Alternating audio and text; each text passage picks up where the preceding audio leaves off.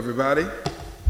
All right, let me get my time together here. Uh, so it's good to be here. We're just getting started. I guess you guys are just getting started too. Um, I see the books are here, but I actually was only planning on reading new stuff. So, sorry. I can't guarantee that it's good, you know. But you know, it's new until it's in a book. Uh, are y'all doing a Q&A? Y'all don't usually do Q&As? If you got questions, you know, just uh, raise your hand. No dumb questions. That's, that's my only request. Otherwise, I'm happy. That's what I always hated about church, that you couldn't like raise your hand and be like, where were the dinosaurs? All right, okay. Um, so yeah, I'm gonna read. I'm gonna just read, you know, for like 30 minutes. This is the first poem. So yeah, I'm, you know, I, this is like my last month with this thing, and so there are still poems in here that I um, am, I'm sure, you know, am I'm sure about. They're old poems, new poems, and then some I've only read out once or twice. So, and I typically like try to end with, you know, a banger. But if I'm just reading straight through, I can't make any guarantees. But let's start. So this is the first one in the book. It's called What It Looked Like. And I don't think you need to know anything um, about what happens in the poem. It, it's sort of, you know, Old Dirty Bastard. Some people will know Old Dirty Bastard, some will not. Well, his name says it all. If you don't know who Old Dirty Bastard is or was, he passed away. His name says pretty much who he was. But he was young, but still Old Dirty Bastard. Dear Old Dirty Bastard, I too like it raw. I don't especially care for Duke Ellington at a birthday party. I care less and less about the shapes of shapes because forms change and nothing is more durable than feeling. My uncle used the money I gave him to buy a few vials of what looked like candy after the party, where my grandma sang in an outfit that was obviously made for a West African king. My motto is never mistake what it is for what it looks like. My generosity, for example, is mostly a form of vanity. A bandana is a useful handkerchief but a handkerchief is a useless ass bandana. This only looks like a footnote in my report concerning the party. Trill stands for what is truly real, though it may be hidden in the houses just over the hills between us, by the hands on the bars between us, by anyone who hopes to rule without reflection. That picture of my grandmother with my uncle when he was a baby is not trill. What it is, is the feeling felt seeing garbage men drift along the pre dawn avenues, a sloppy, slow rain taking its time to the coast. Milk toast is not trill, nor is bouillabaisse. Bakushan is Japanese for a woman who is beautiful only when viewed from behind. Like I was saying, my motto is never mistake what it looks like for what it is else you end up like that Negro Othello. Was Othello a Negro? Don't you lie about who you are sometimes and then realize the lie is true? Off stage, Iago said what I have been trying to say. Yes, all liars are cowards, but we all have a little coward in us. You are blind to your power like the king who wanders his kingdom searching for the king. And that's okay. No one will tell you you are the king. No one really wants a king anyway. Uh, so some of them are strange. Don't ask me no questions about the poems. How about that? Other questions are fun. Um, this one's strange too. The deer. I guess the only thing I will ask you about this one is are muscadines in Vermont. Do you know? You guys know what the muscadine is? It's like a little berry. I grew up in the South, and so and it's sort of in the poem. It's just a little berry that grows along the road. You can eat it. You can make muscadine wine. Everybody heard of muscadine wine? No. Um, so, you know, I have to ask people if they know. So that's all. It's just a little, a little speckled berry. The deer. And Pataskala is a place in uh, New Jersey. I was writing a bunch of poems kind of about place, like trying to map places. And I actually have one in here because we were talking about New Jersey that I'll read. But this one started as that, so it, it, the title could have been like Ohio poem, but at the end I just thought, oh, I'll call it The Deer. But it is in Ohio, and Pataskala is a town in Ohio. Outside Pataskala, I saw the deer with the soft white belly, the deer with two eyes as blind as holes. And I saw and I saw it leap from a bush beside the highway, as if a moment before it leapt, it had been a bush beside the highway. And saw how, if I wished it, I could be the deer, a creature bony as a branch in spring. And when I closed my eyes, I found the scent of muscadine, the berry my mother plucked Sundays from the roadside where fumes toughened its speckled skin and, sleet, and seeds slept suspended in a mucus thick as the sleep of an embryo. It is the ugliest berry along the road. But chewed, it reminded me of speed. And I saw, when I was the deer, that I didn't have to be a deer. I could become a machine with a woman inside it moving at a speed that leaves a stain on the breeze and on the muscadine's flesh, which is almost meat, the sweet pulp a muscadine leaves when it's crushed in the teeth of a deer or a mother for that matter, or her child, waiting with something like shame to be fed a berry uglier than shame. Though it is not like this for the deer, it is not shame because the deer is not human.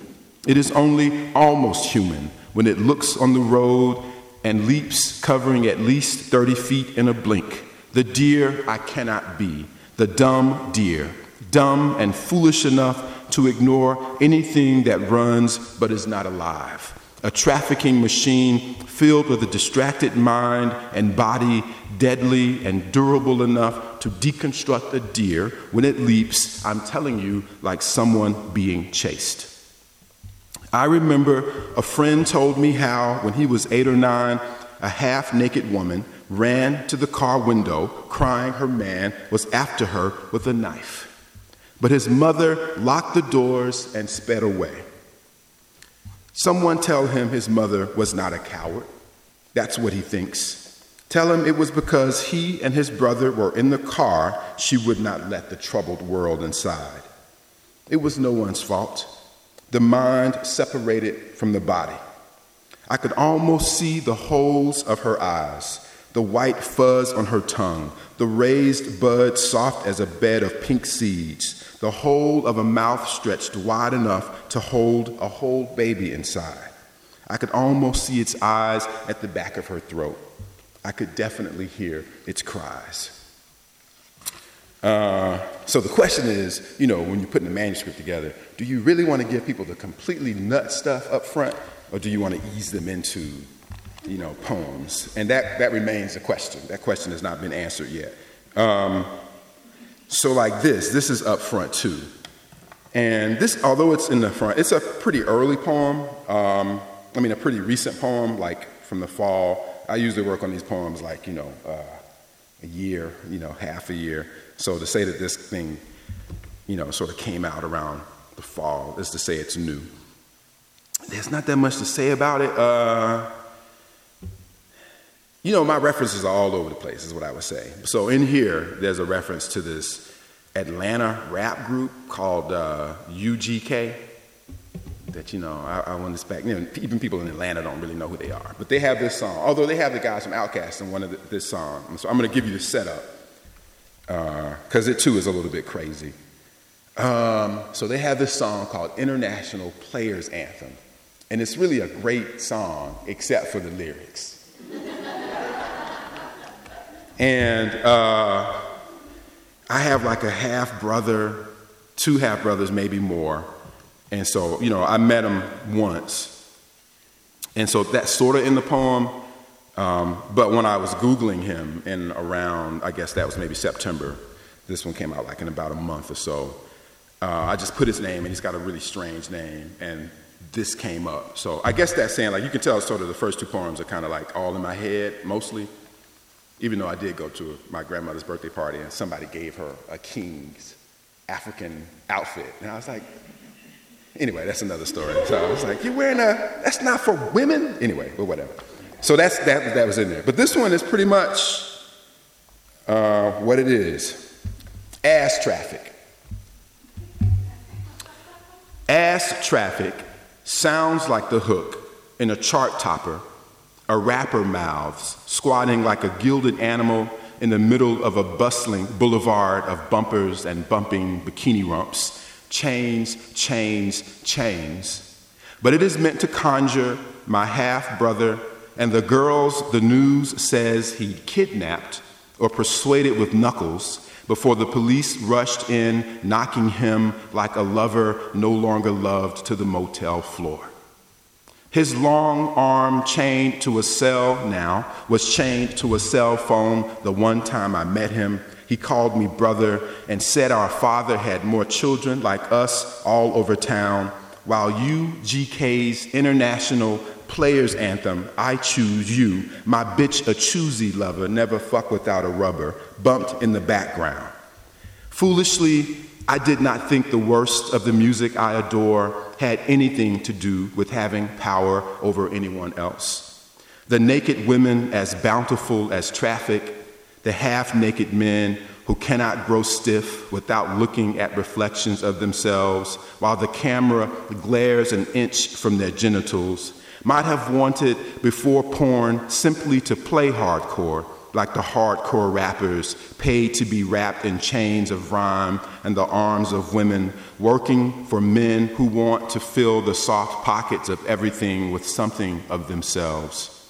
The camera followed my brother into the courtroom, looking like a sad animal, a stray sheepdog and pit bull mix, hit by a distracted trucker asking something of someone at the end of his cell phone an hour before the police light swelled over the girls my brother trafficked miles for money and taxed for gas back home and the protection he offered them from belligerent Johns, and when called for protection from himself, before the judge denied bail, the ruling was on the news. Columbia man charged with human sex trafficking he will live in a cell with the beautiful solitude chained about his throat, growing over time as permanent and illegible as what has been scratched tooth and nail into the cells.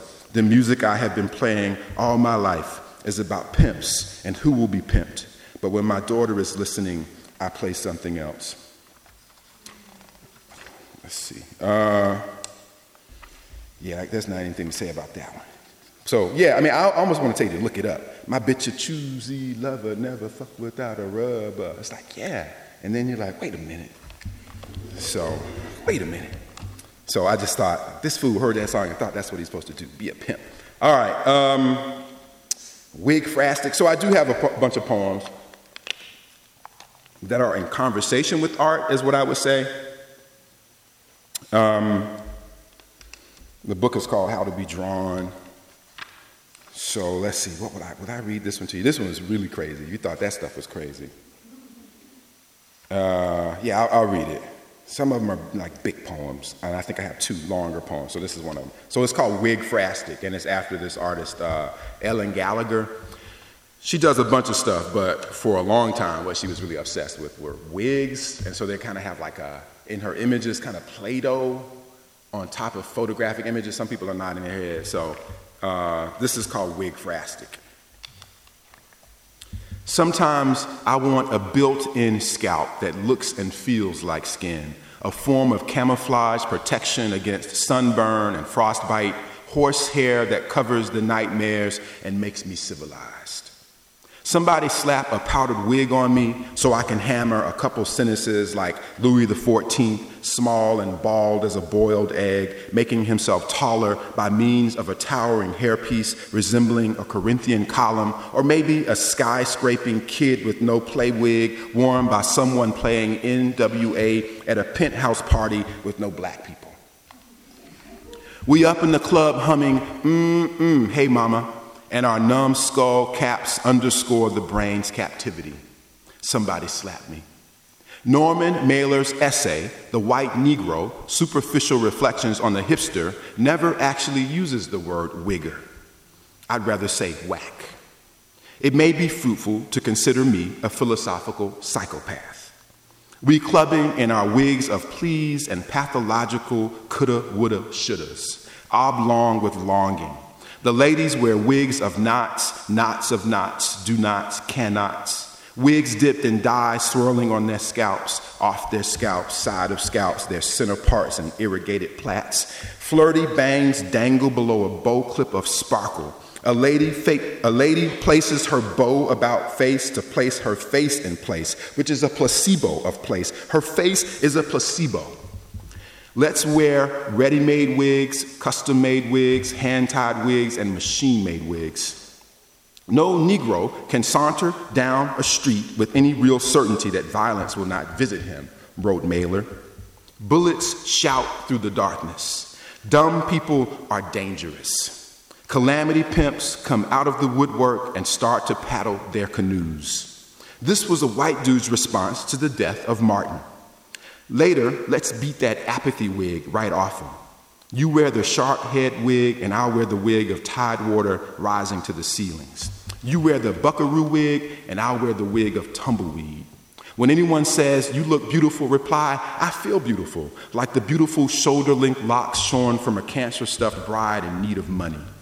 Let's get higher than God tonight, like the military wives of imperial Rome, smiling in the blonde and red headed wigs cut from the scalps of enemy captives. Somebody slap me.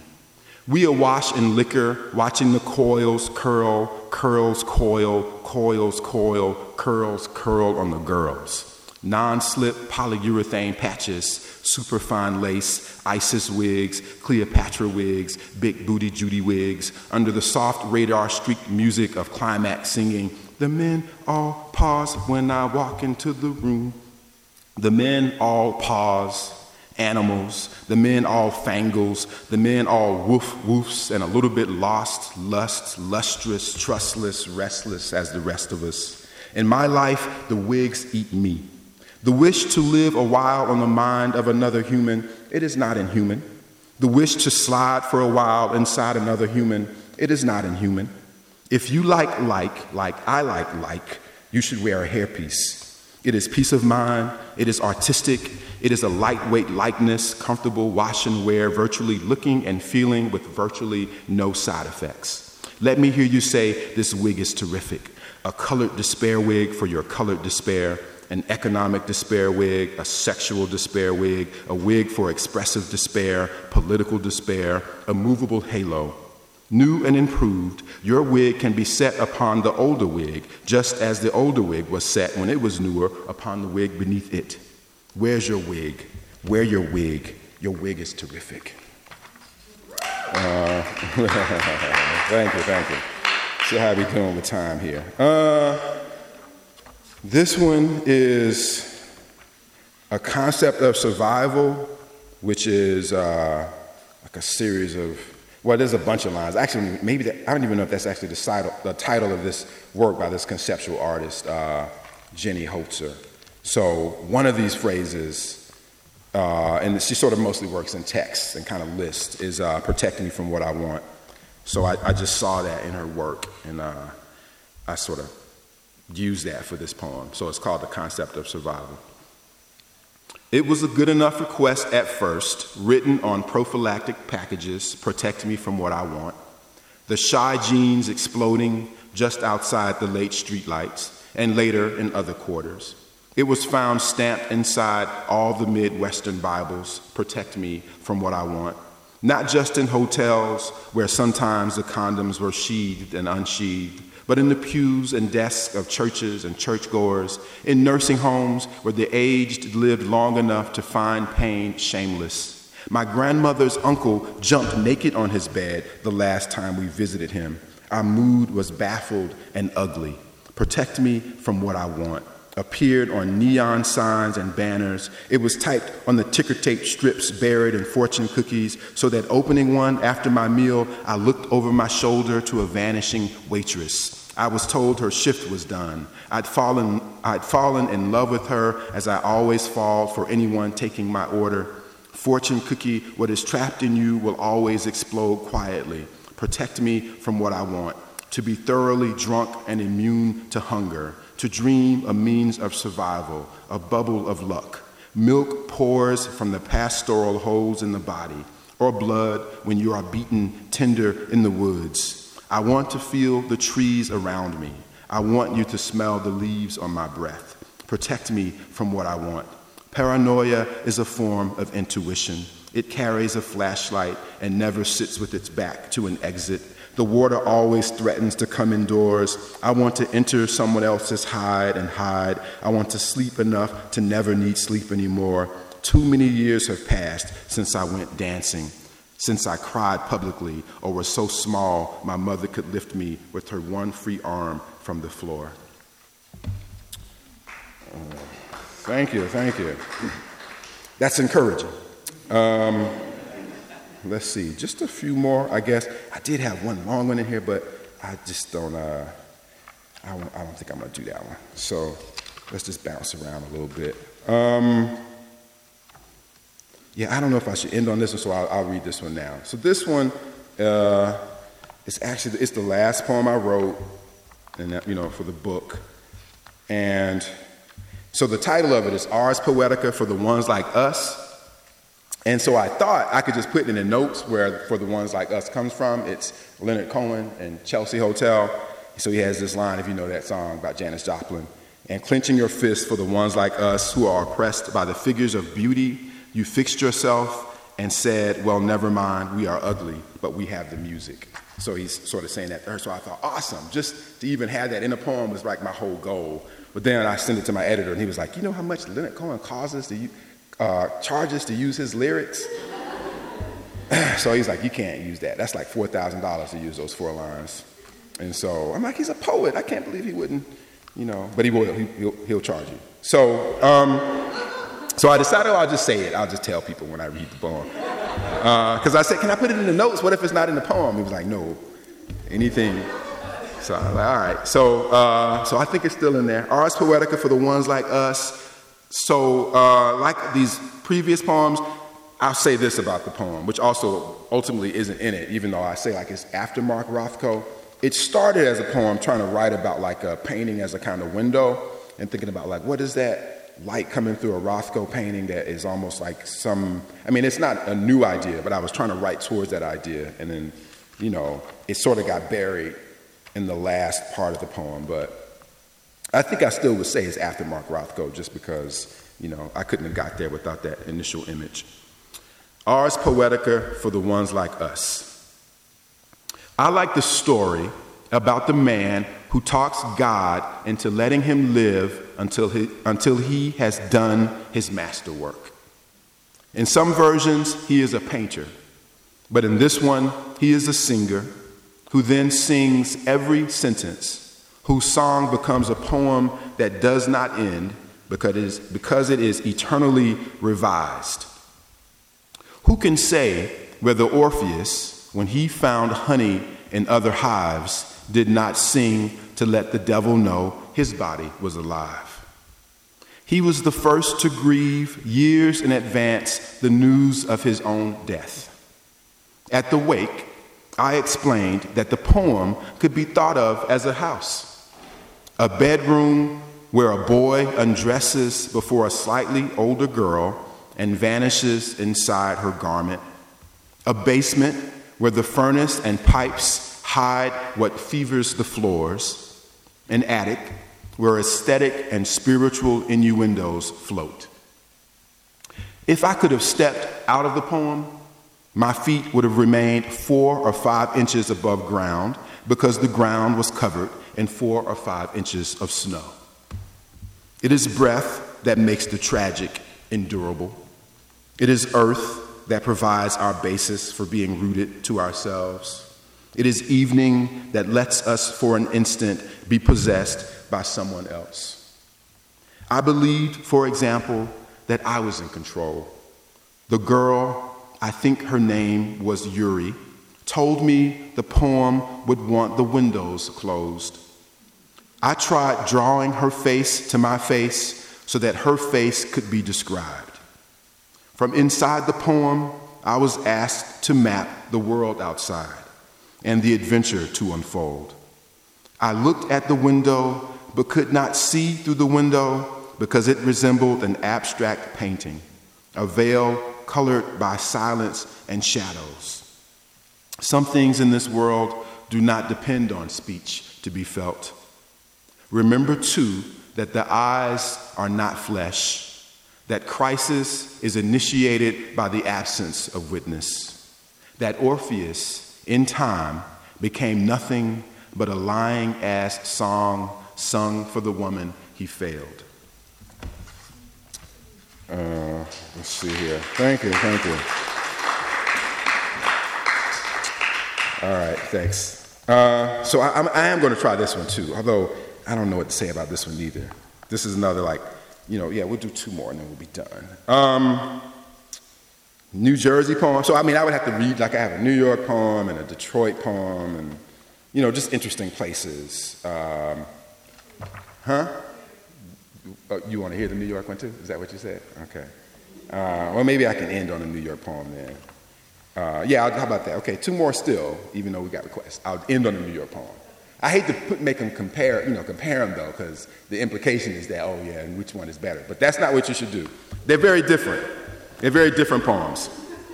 So this one again is after this artist, uh, Willie Cole, who's from New Jersey and lives in New Jersey, and he has this really strange uh, sculpture made of matches. Do people know this? You know this, and it's called Malcolm's Chickens or something.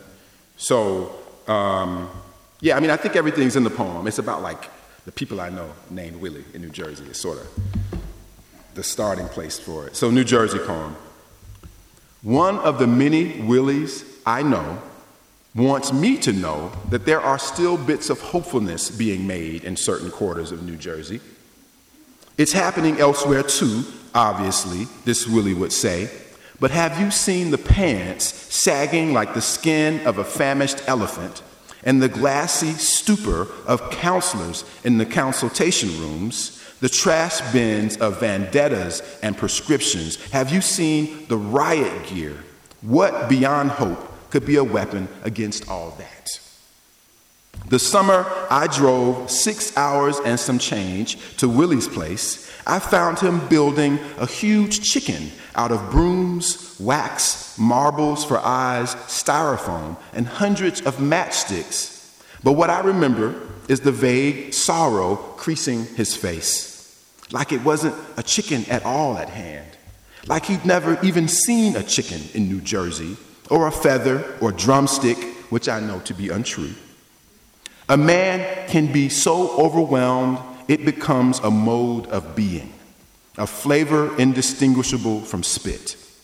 He hadn't done shit with the letters and poems his wife left behind when she killed herself. I think she was running. I think she was being chased. She was almost floating below ground now. The grave is filled with flood water. The roots of trees men planted after destroying the trees shoot through her hips. Nowadays, when I want salt water, taffy, or some of those flimsy plastic hooks good for hanging almost nothing, I do not go to New Jersey. And I'm sure no one there misses me with all the afflictions they have to attend. Grief will boil your eyes if you let it. It is possible to figure too much, to look too much, to be too verbal, so pig headed nothing gets done. In those days, that particular Willie denied he was ever lonely in New Jersey. His head, he said, was flushed with snowfall, a blacksmith's handcrafted tools, and a button pressed the right way, and a button that pressed the right way played a song, a kind of chain gang doo To which I said, bullshit. Willie, that's bullshit. You stink like a heartbroken man. I wanted to ask if he'd ever read the letters his wife left.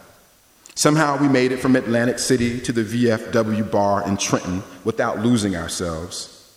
I drove us through a pre storm breeze and the sickish street lamp twilight until there was rain on the windshield and voices dispensing threefold news of what might happen, what does happen, and why whatever happened did.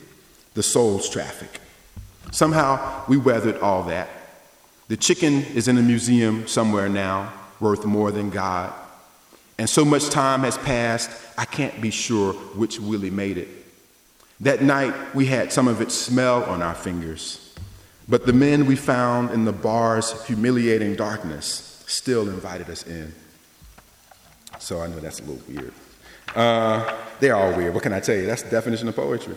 Um, so, okay, yeah, I'll end on this New York poem without trying to put too much pressure on either poem in terms of like, what am I, what am I saying about places? Um, and I don't think there's anything you need to know about this one. Um,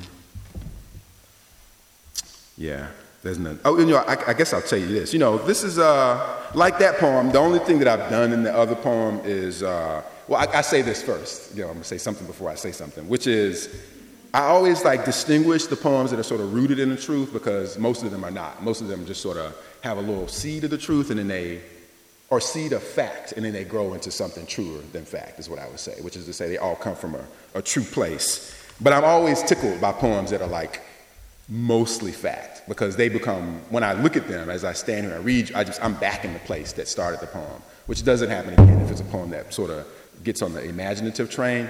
So here uh, i always look at this poem and i think about like where this thing came from which was this rooftop party.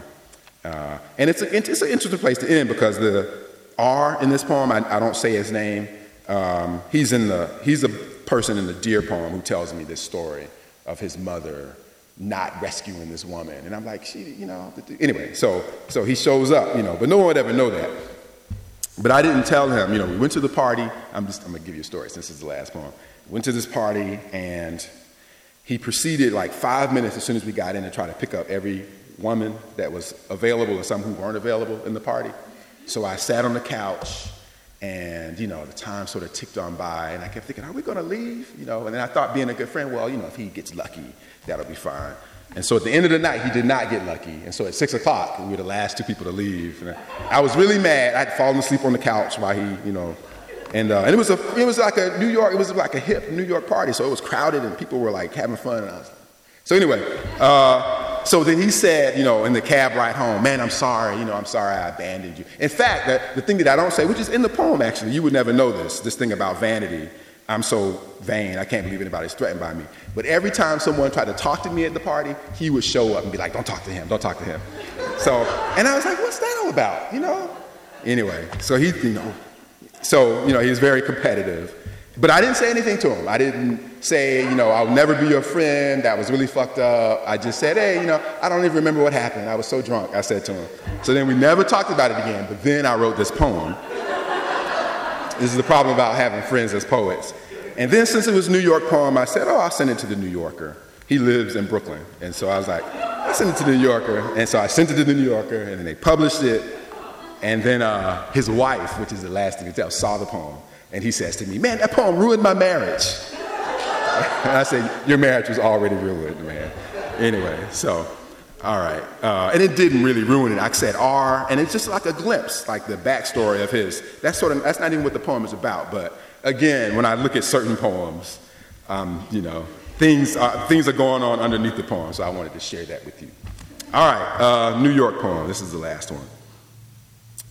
In New York, from a rooftop in Chinatown, one can see the sci fi bridges and aisles of buildings where there are more miles of shortcuts and alternative takes than there are Miles Davis alternative takes.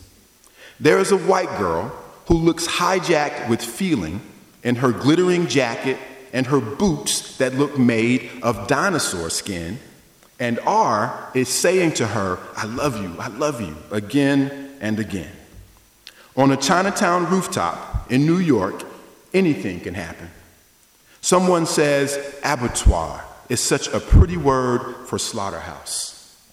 Someone says mermaids are just fish ladies. I am so fucking vain that I cannot believe anyone is threatened by me. In New York, not everyone is forgiven. Dear New York, dear girl with the barcode tattooed on the side of your face and everyone writing poems about and inside and outside the subways.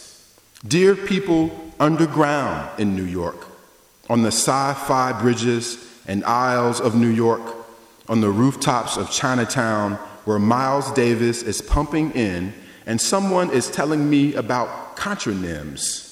how cleave and cleave are the same word looking in opposite directions.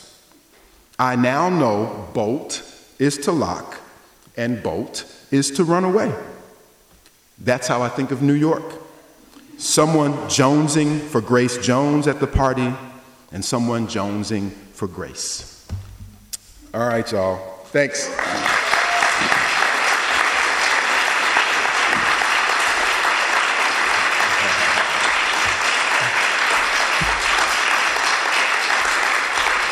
I assume there's no questions.